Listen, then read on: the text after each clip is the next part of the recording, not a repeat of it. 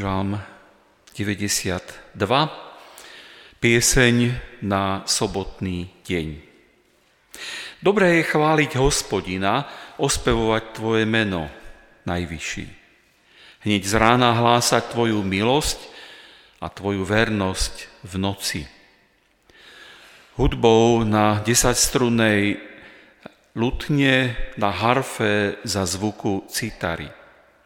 Potešil si ma, Hospodin, svojimi skutkami, plesám nad dielami Tvojich rúk. Aké veľkolepé sú Tvoje diela, Hospodin, aké nesmierne hlboké Tvoje myšlienky. Nerozumný človek o tom nič nevie, blázon to nechápe. Aj keď bezbožníci rastú ako tráva a všetci zločinci prekvitajú, predsa sú určení na večnú záhubu. Ty však, Hospodin, večne si vyvýšený. Veď Tvoji nepriatelia, Hospodin, veď Tvoji nepriatelia zahynú. Všetci zločinci budú rozohnaní. Môj roh si vyvýšil ako roh bivola, pomazal si ma čerstvým olejom. Moje oko pozoruje mojich protivníkov, moje uši počúvajú o tých, čo broja proti mne. Spravodlivý prekvitá ako palma, košatí ako libanonský céder.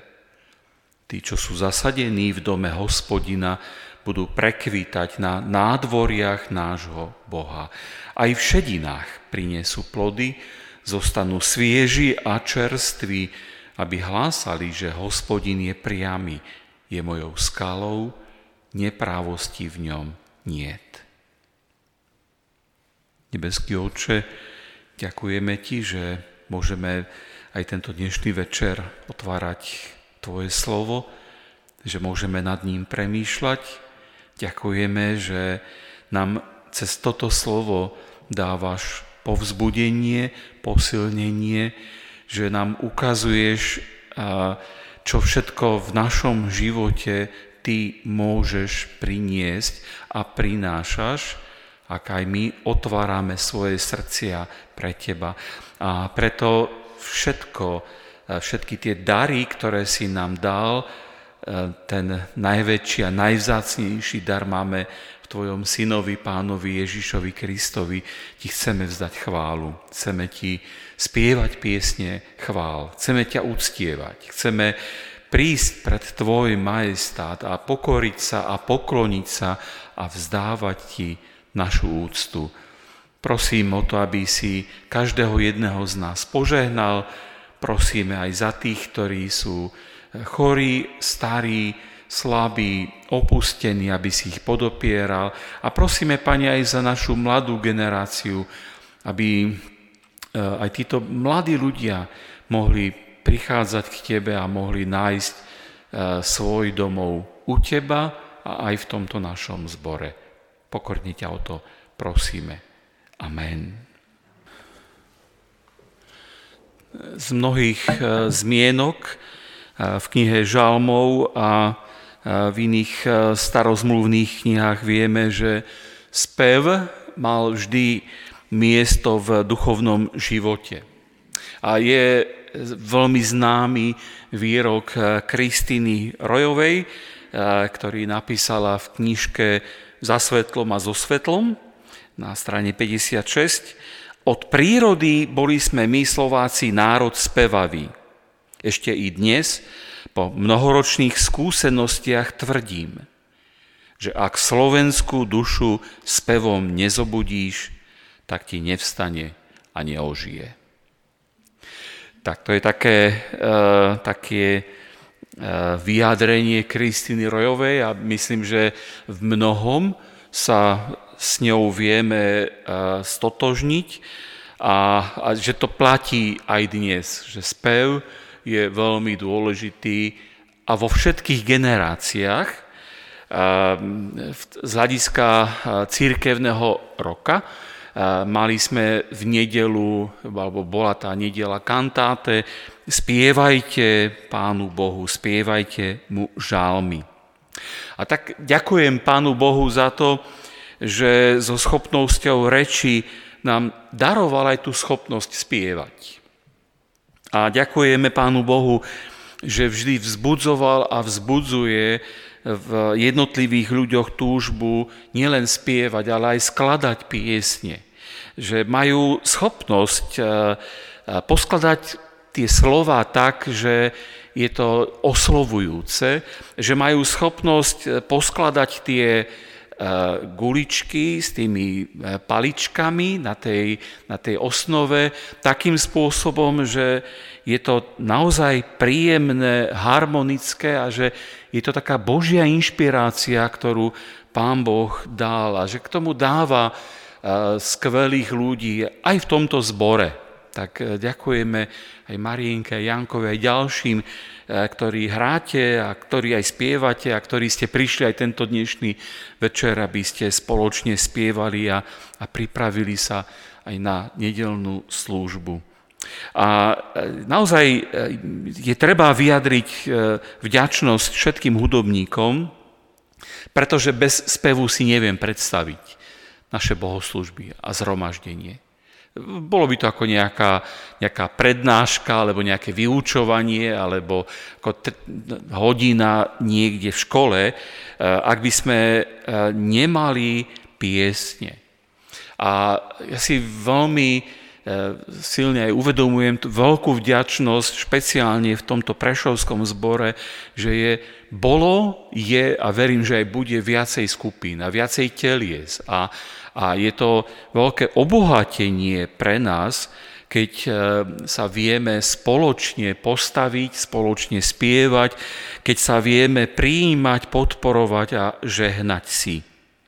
A zároveň aj si uvedomujem to, že niekedy takú bolestivú vec, že z tohto zboru sa nám stále nejako si nedarí podchytiť mladých ľudí, mladú generáciu, aby si našli duchovný domov tu. A možno je otázka, že či jeden z tých dôvodov je aj ten, že tie piesne, ktoré sú im blízke a ktoré ich oslovujú, že nie vždy ich vieme v tom podporiť. Máme pocit, že to je nie príliš dobré, nie príliš dokonalé, tie slová sú krkolomné, niekedy je to nespevavé, nedá sa to spievať a tak to možno aj určitým spôsobom odignorujeme. A určite, že treba dbať na to, aby piesne boli aj po stránke harmonickej, aj poetickej, aj teologickej v poriadku, ale možno máme niekedy také resty v pestovaní takej tej kultúry vďačnosti. Vďačnosť za každého, vedieť oceniť ľudí, vedieť oceniť a povzbudiť aj tých, ktorí slúžia spevom a hudbou. A keď sa zamyslíme nad týmto žalmom, 92. žalmom, tak môžeme vlastne to priam cítiť v tomto žalme, že v centre tejto piesne, tohoto žalmu je Boh. A zo súvislosti textu vyplýva, že jedine On, Pán, má byť centrom, tým stredobodom duchovných piesní.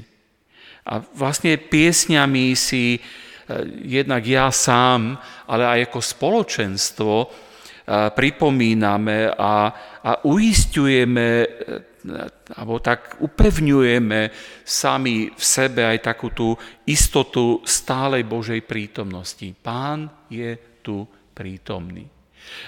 A nie je to len otázka emócií, že si to tak chceme nejako navodiť, ale je to niečo, čo cirkev a čo my ako spoločenstvo potrebujeme, aby sme s úctou prichádzali pred Pána Boha. A naša pozornosť je každodenne priťahovaná a rozptýlovaná množstvom vecí v tom okolitom svete. Hlavne tie udalosti a správy nás dokážu veľmi zamestnať a my keď sledujeme aj priebeh toho všetkého, čo sa deje, tak nám to môže ukradnúť množstvo času. A v týchto okolnostiach nám práve pieseň môže pomôcť sa sústrediť a sústrediť našu mysel, sústrediť naše vnútro, sústrediť naše srdce na toho, ktorý je najdôležitejší a bez ktorého by nič nebolo, neexistovalo v tomto svete.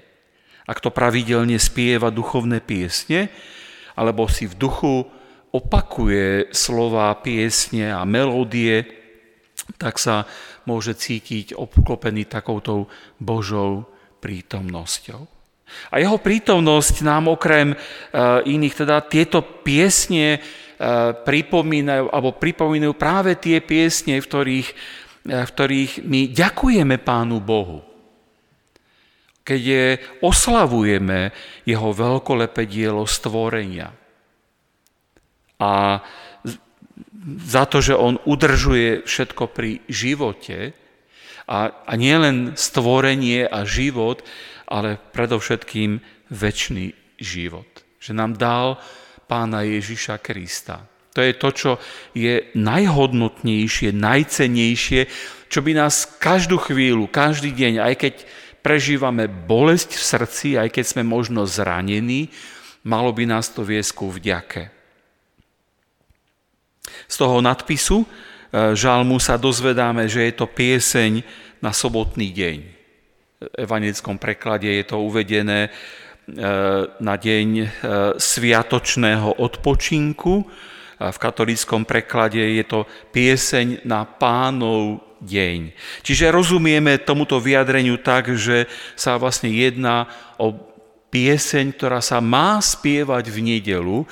Inými slovami je to chválospev a je to bohoslužobná pieseň. Že nie je to len niečo, čo ja si budem sám spievať, ale tento žalm je napísaný ako bohoslužobná pieseň. Niečo ako my máme, sme spievali tú 13, spievajme Pánu Bohu radosne, vďačne, spievajme mu novú pieseň, alebo tú 4, chválime ťa Bože náš, vďačne, vrúcne, z celej síly. Čiže sú to piesne, ktoré sú určené práve na bohoslúžbu a na to, aby sme my aj v týchto piesniach duchovne, duševne, ale aj telesne mohli byť povzbudení a mohli pookriať. Takže táto pieseň určená na bohoslúžobné zhromaždenie sa začína výzvou. Dobré je chváliť Hospodina, ospevovať tvoje meno, najvyšší. Čiže hovorí žalmista, že prvoradou úlohou a tým najdôležitejším, tým poslaním a cieľom zhromaždenia je osláviť Pána Boha. My tu nie sme sami pre seba. Neprichádzame sem preto, aby sme my niečo dostávali, aby sme boli z tých, ktorí majú natiahnuté ruky, ale aby sme sa tak viac sústreďovali na Pána Boha, na jeho pôsobenie, na jeho prejavy. Aby sme viac si pripomínali jeho zasľúbenia, aby naša viera mohla pookriať a aby on, svätý trojjediný Boh, aby bol tu vyvýšený. Čiže nie my musíme ísť niekde do úzadia. Ja ako kazateľ musím ísť do úzadia, my ako poslucháči musíme ísť do úzadia a potrebujeme vidieť toho najvyššieho, nášho Boha, nášho Pána a Kráľa. Čiže toto je poslanie cirkvi, aby sme s vďačnosťou pristupovali k nemu, ktorý je náš záchranca. A my do našich bohoslúžieb pravidelne zaradzujeme také piesne, hymny, staré hymny, ale aj nové chválospevy, pretože práve cez tieto piesne chceme ukázať na to, aký je Boh, čo všetko urobil a čo všetko robí. Cez čítanie starovekých žalmov máme možnosť sa vlastne pripojiť ku chválam Božích ľudí z celého sveta. Ten žalm 92. a mnohé ďalšie žalmy, ktoré máme v písme, ktoré si čítame, nás spájajú s jeho cirkvou. A nie len s tou dnešnou cirkvou, ale aj s tou budúcou, aj s tou minulou. Tisícročia môžeme prežívať toto zjednotenie. A na tejto bohoslužbe je samozrejme vždy daný priestor aj k tým našim osobným modlitbám, aby naše srdcia boli otvorené voči Pánu Bohu. A aby sme k nemu prichádzali s pravdivým srdcom, v plnej istote viery a s čistým svedomím. Aká úžasná moc, potešenie, uzdravenie a prepojenie všetkých prítomných by z tohto mohla prúdiť.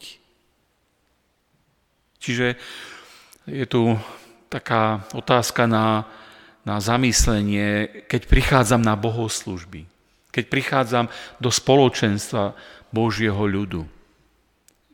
S akým srdcom prichádzam? V akom stave sa moje srdce nachádza?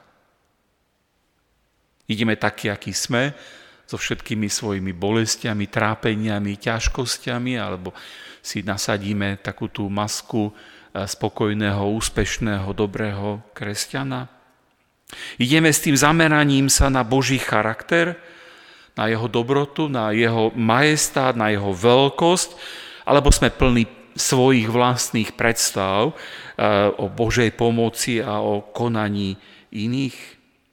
Sme naplnení vďačnosťou za tú nezaslúženú milosť, alebo je to len neustále také reptanie a máme nedostatok, niečo nám chýba a je toho veľa, čo by sme ešte potrebovali a čo si potrebujeme vylepšiť. Neznamená to, že nemôžeme vylievať svoj zármutok a že nemôžeme prežívať na modlitbe aj spravodlivý hnev nad krutosťou a nespravodlivosťou ľudí. V nedeľu sme mohli počuť takú modlitbu, keď Táňa Gerasimova v modlitbe vlastne plakala nad tými hrôzami, ktoré sa dejú v Mariupoli a vôbec v iných miestach Ukrajiny.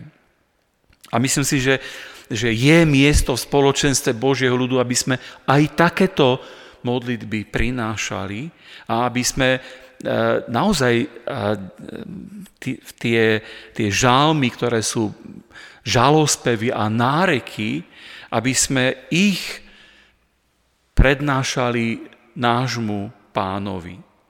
Ale tento náš žalm, ten dnešný žalm nám hovorí, aké požehnanie Pán Boh nám dáva.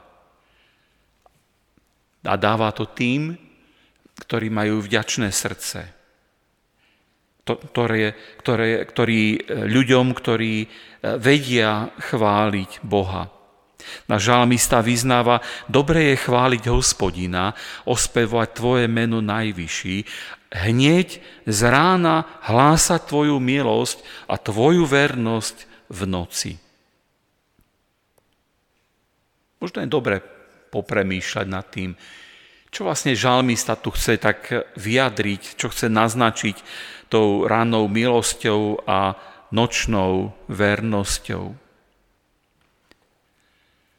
My potrebujeme si vlastne stále pripomínať, že milosť je každého rána nová, čerstvá. Ako po noci prichádza to svitanie, ako prichádza nový deň, prichádza nový začiatok, tak Pán Boh vlastne dáva stále novú milosť. A my z tejto milosti žijeme. Nie z našich zásluh. Nie z toho, akí sme dobrí, kvalitní kresťania. My žijeme z Božej milosti. No milosť netrvá len počas brieždenia a počas toho, ako vychádza slnko, ale táto milosť má svoje pokračovanie a to vlastne žalmista vyjadruje práve tou Božou vernosťou v noci. Aj vtedy, keď človek spí, odpočíva, alebo dokonca v tom našom veku častokrát možno nespíme v noci, alebo sa zobudíme a tak máme taký zvláštny čas, kde môžeme sa viac vnoriť do tej Božej vernosti a kde môžeme veľmi vzácne a výnimočné chvíle prežiť s Pánom Bohom. Takže nezabúdajme na to, že oslava Božieho mena je dôležitá a že na to vždy máme dôvod. Nielen teda máme prosiť a nielen teda niečo žiadať. A z čoho teda vyviera tá naša chvála? Z čoho má plynúť tá oslava Boha? Potešil si ma Hospodin svojimi skutkami. Plesám nad dielami tvojich rúk. Aké veľkolepé sú tvoje diela, Hospodin. Aké nesmierne hlboké sú tvoje myšlienky. 5. 6. verš z tohto žálmu.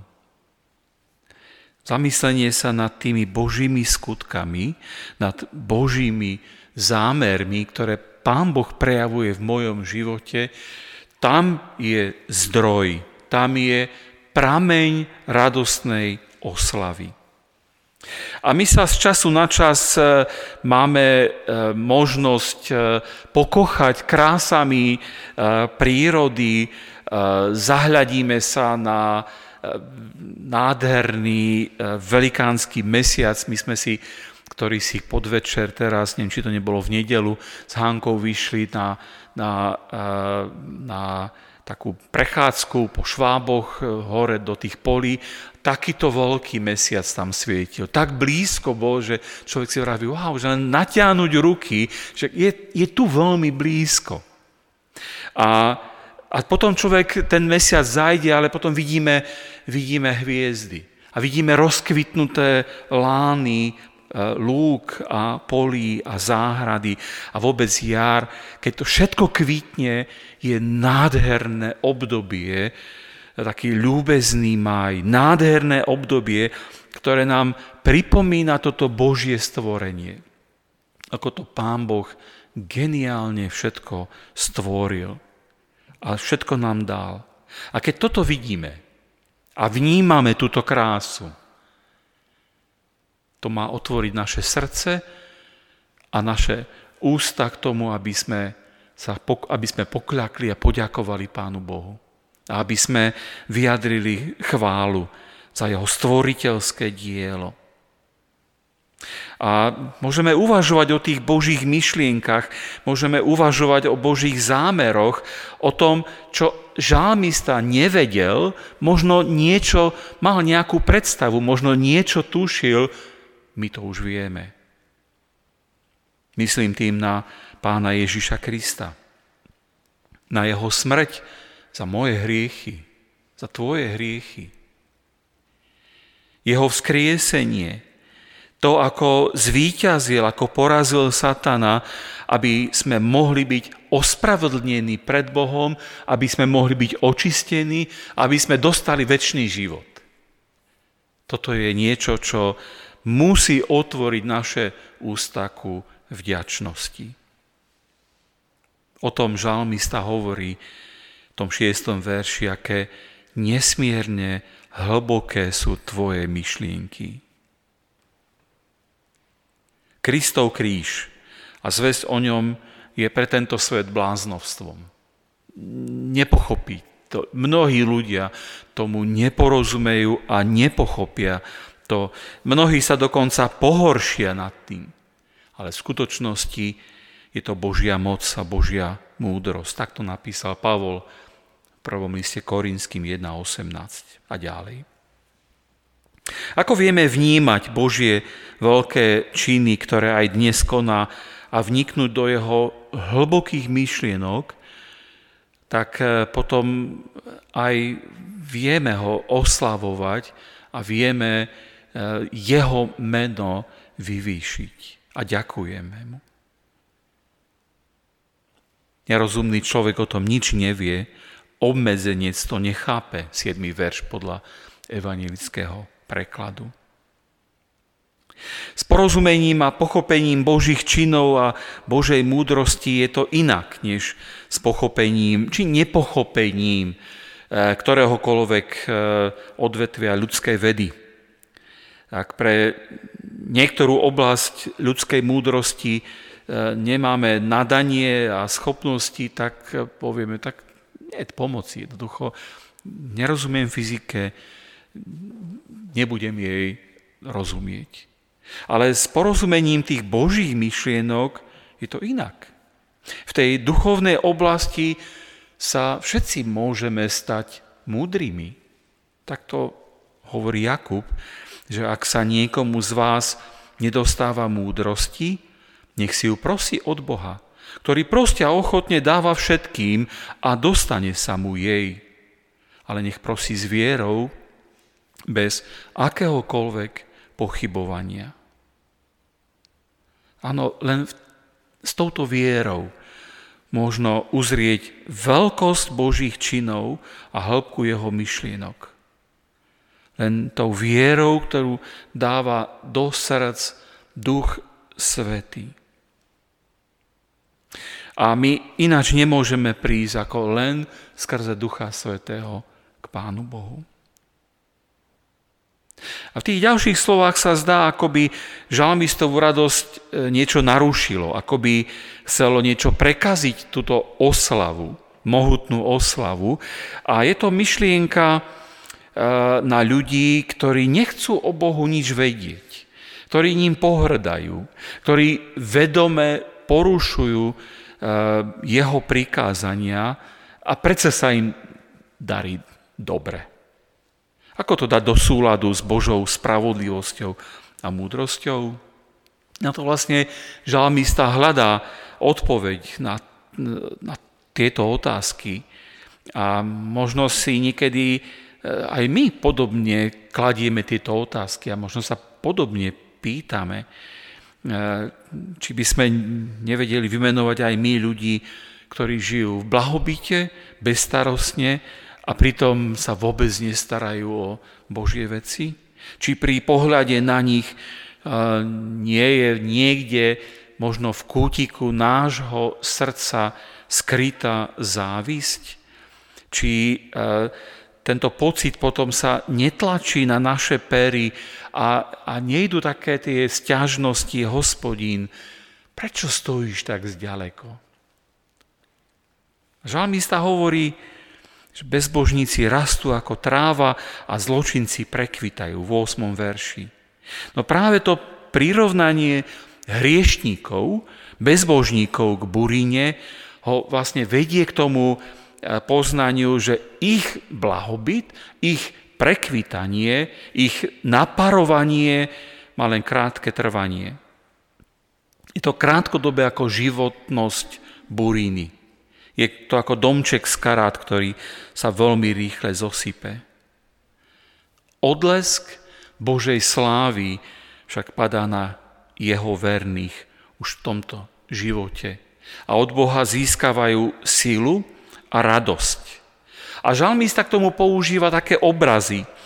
Môj roh si vyvýšil ako roh bivola a pomazal si ma čerstvým olejom. 11. verš. Roh je v reči Biblie znamením síly. A snáď toto prirovnanie pochádza z toho pozorovania, že takmer všetky mocné zvieratá majú nejaké rohy. A to vlastne žalmista vyjadruje, ty si vyvýšil roh, môj roh, ako roh bivolí. A je to vlastne ako keby to isté, čo povedal o niekoľko mnoho rokov neskôr Pavol, ktorý použil tie slova všetko vládzem v Kristovi, ktorý ma posilňuje. Filipenom 4.13. A pomazanie olejom zas obrazom takého vyjadrenia, že nás Pán Boh povoláva do radosti. Pomazať si telo olejom patrilo k slávnostnému oblečeniu. Akože dnes parfém, keď ženy, niektorí muži použijú, ideme do spoločnosti, ideme na bohoslužby, ideme do divadla, ideme na nejakú spoločenskú udalosť, použijeme parfém. V starej zmluve sa používal tento olej. A nie len k tomuto ako takej tej radosti, ale v starej zmluve je olej používaný aj ako výraz takej zvláštnej Božej milosti, keď bol prorok, kňaz, král alebo nejaká iná osoba vybratá a bola jej zverená určitá úloha alebo služba. A tak boli pomazaní. Čítame v Biblii o pomazaní Árona, o pomazaní Saula, Dávida, Šalamúna a tak ďalej. Môžeme listovať Bibliu a môžeme tieto miesta nachádzať. A to pomazanie, ktoré dostali, bolo naozaj viditeľné. Ten olej to nebol len krížik oleja na čelo, ako keď niekedy ideme sa modliť za chorých, tak používame olej a urobíme krížik na čelo a modlíme sa.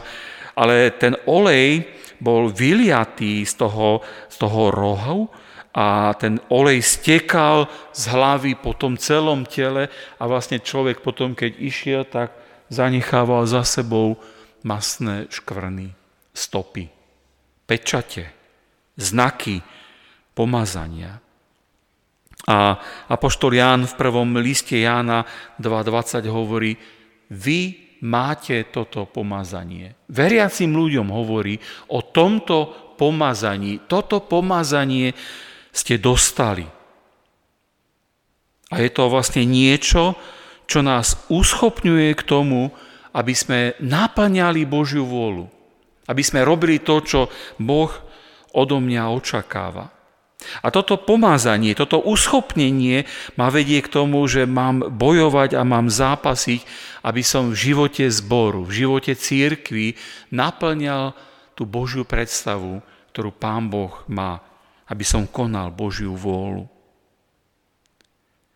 A tým univerzálnym darom Pána Ježiša je Duch Svätý, ktorého úlohou je, aby uvádzal všetky Božie deti do pravdy. Božia pravda je objektívna realita. A boli by sme nemúdri, keby sme neverili Božej pravde. A toto pomazanie, bratia a sestry, je viditeľné aj v našom živote, v tvojom živote je viditeľné, pretože Pán Boh aj teba pomazal a zapečatil Duchom Svätým. A je to vlastne označenie, ktoré hovorí, že si Božie vlastníctvo, si Boží majetok. Patríš Pánu Bohu. Duch Svätý je ten, ktorý je ručiteľ tohoto pomazania. On je ten, ktorý dokončuje tú prácu Pána Ježiša v našom živote a ratifikuje, potvrdzuje slova Pána Ježiša. A podľa Jána boli novozmluvní kresťania vystrojení touto milosťou k tomu, aby žili pravde skrze Ducha Svätého, ktorého Boh vylial na každého vykúpeného, znovuzrodeného kresťana. Preto Pavol píše v prvom liste Korinským 3.16, či neviete, že ste chrámom Božím a že Duch Svätý prebýva vo vás? Čiže Duch Svätý prebýva v mojom živote, v tvojom živote. On svedčí, že sme Božie deti. On svedčí o tom, že sme prijali znovuzrodenie a že sme dostali závdavok ducha. A on je ten, ktorý nám dáva tú istotu, že patríme jemu. A aby sme pokračovali v tých prirovnaniach, ktoré žalmista tu hovorí z tej ríše rastlín, tak žalmista o spravodlivých naproti tým bezbožným tých prirovnáva k tej burine, tak spravodlivých prirovnáva ku palme. Spravodlivý prekvitá ako palma a košatie rastie do vysoka ako libanonský céder. 13. verš. Na jednej strane tráva, burina, na druhej strane palma a céder. Z Božej milosti my nie sme burina. Z Božej milosti sme sa stali tými Božími cédrami, palmami, tými, ktorí sú zasadení v dome Hospodinovom. Čo to znamená byť tou palmou? Palma je vždy zelená. Aj vtedy, keď všetko okolo vedne, aj keď burina vyschne, palma je stále zelená. A hodí sa na to, aby jej letorasty boli použité, aby Pán Ježiš bol vítaný, keď vstupoval v tom slávnostnom vstupe do Jeruzalema. A keď nás teda Božie slovo uisťuje, že budeme podobní palme, čiže to nie sú moje slova, to nie je moje uistenie, Božie slovo nám to hovorí, že a keď nás k tomuto uisťuje, znamená to, že sme povolaní do večného života. A budeme medzi tými, ktorí budú s radostným volaním vítať Pána Ježiša pri jeho druhom príchode. Budeme očakávať a budeme aj pripravení na to, keď on príde na túto zem. A niečo podobné znamená aj to prirovnanie k cédru. Céder libanonský je jeden z najmohutnejších stromov a je to vlastne aj strom, ktorý je v štátnom znaku a na vlajke štátu Libanon. Je to teda strom, ktorý je vhodný pre stavbu a výzdobu chrámu. A písmo veľmi podrobne opisuje, na čo všetko bolo cédrové drevo použité pri stavbe Jeruzalemského chrámu. Byť cédrom znamená byť pevne zakotveným vo viere a tak byť pevným v živote. A to znamená, že budeme mať stále trvalé miesto v Božej blízkosti, v jeho nebeskom večnom chráme. Takže z Božej milosti sme palmami a cédrami. Čo je teda našim poslaním? Žalmista hovorí to, aby sme hlásali, že Hospodin je priamy, je mojou skalou, nepravosti v ňom niet. Nie sme burinou, ale sme palmami a cédrami. A tento žalm je takou malou ukážkou toho, čo všetko máme v Bohu, čo všetko sme dostali, za čo všetko môžeme ďakovať a oslavovať Pána Boha aj my. A tak sa vlastne dostávame na začiatok toho žalmu a znovu si pripomíname to, čím žalmista začína a tým chceme končiť. Dobre je chváliť Hospodina, ospevovať Tvoje meno, Najvyšší. A tak nech naše srdcia, naše mysle, naše hlasy, naše životy sú jednoznačnou oslavou trojediného Boha Otca, Syna aj Ducha Svätého. Amen.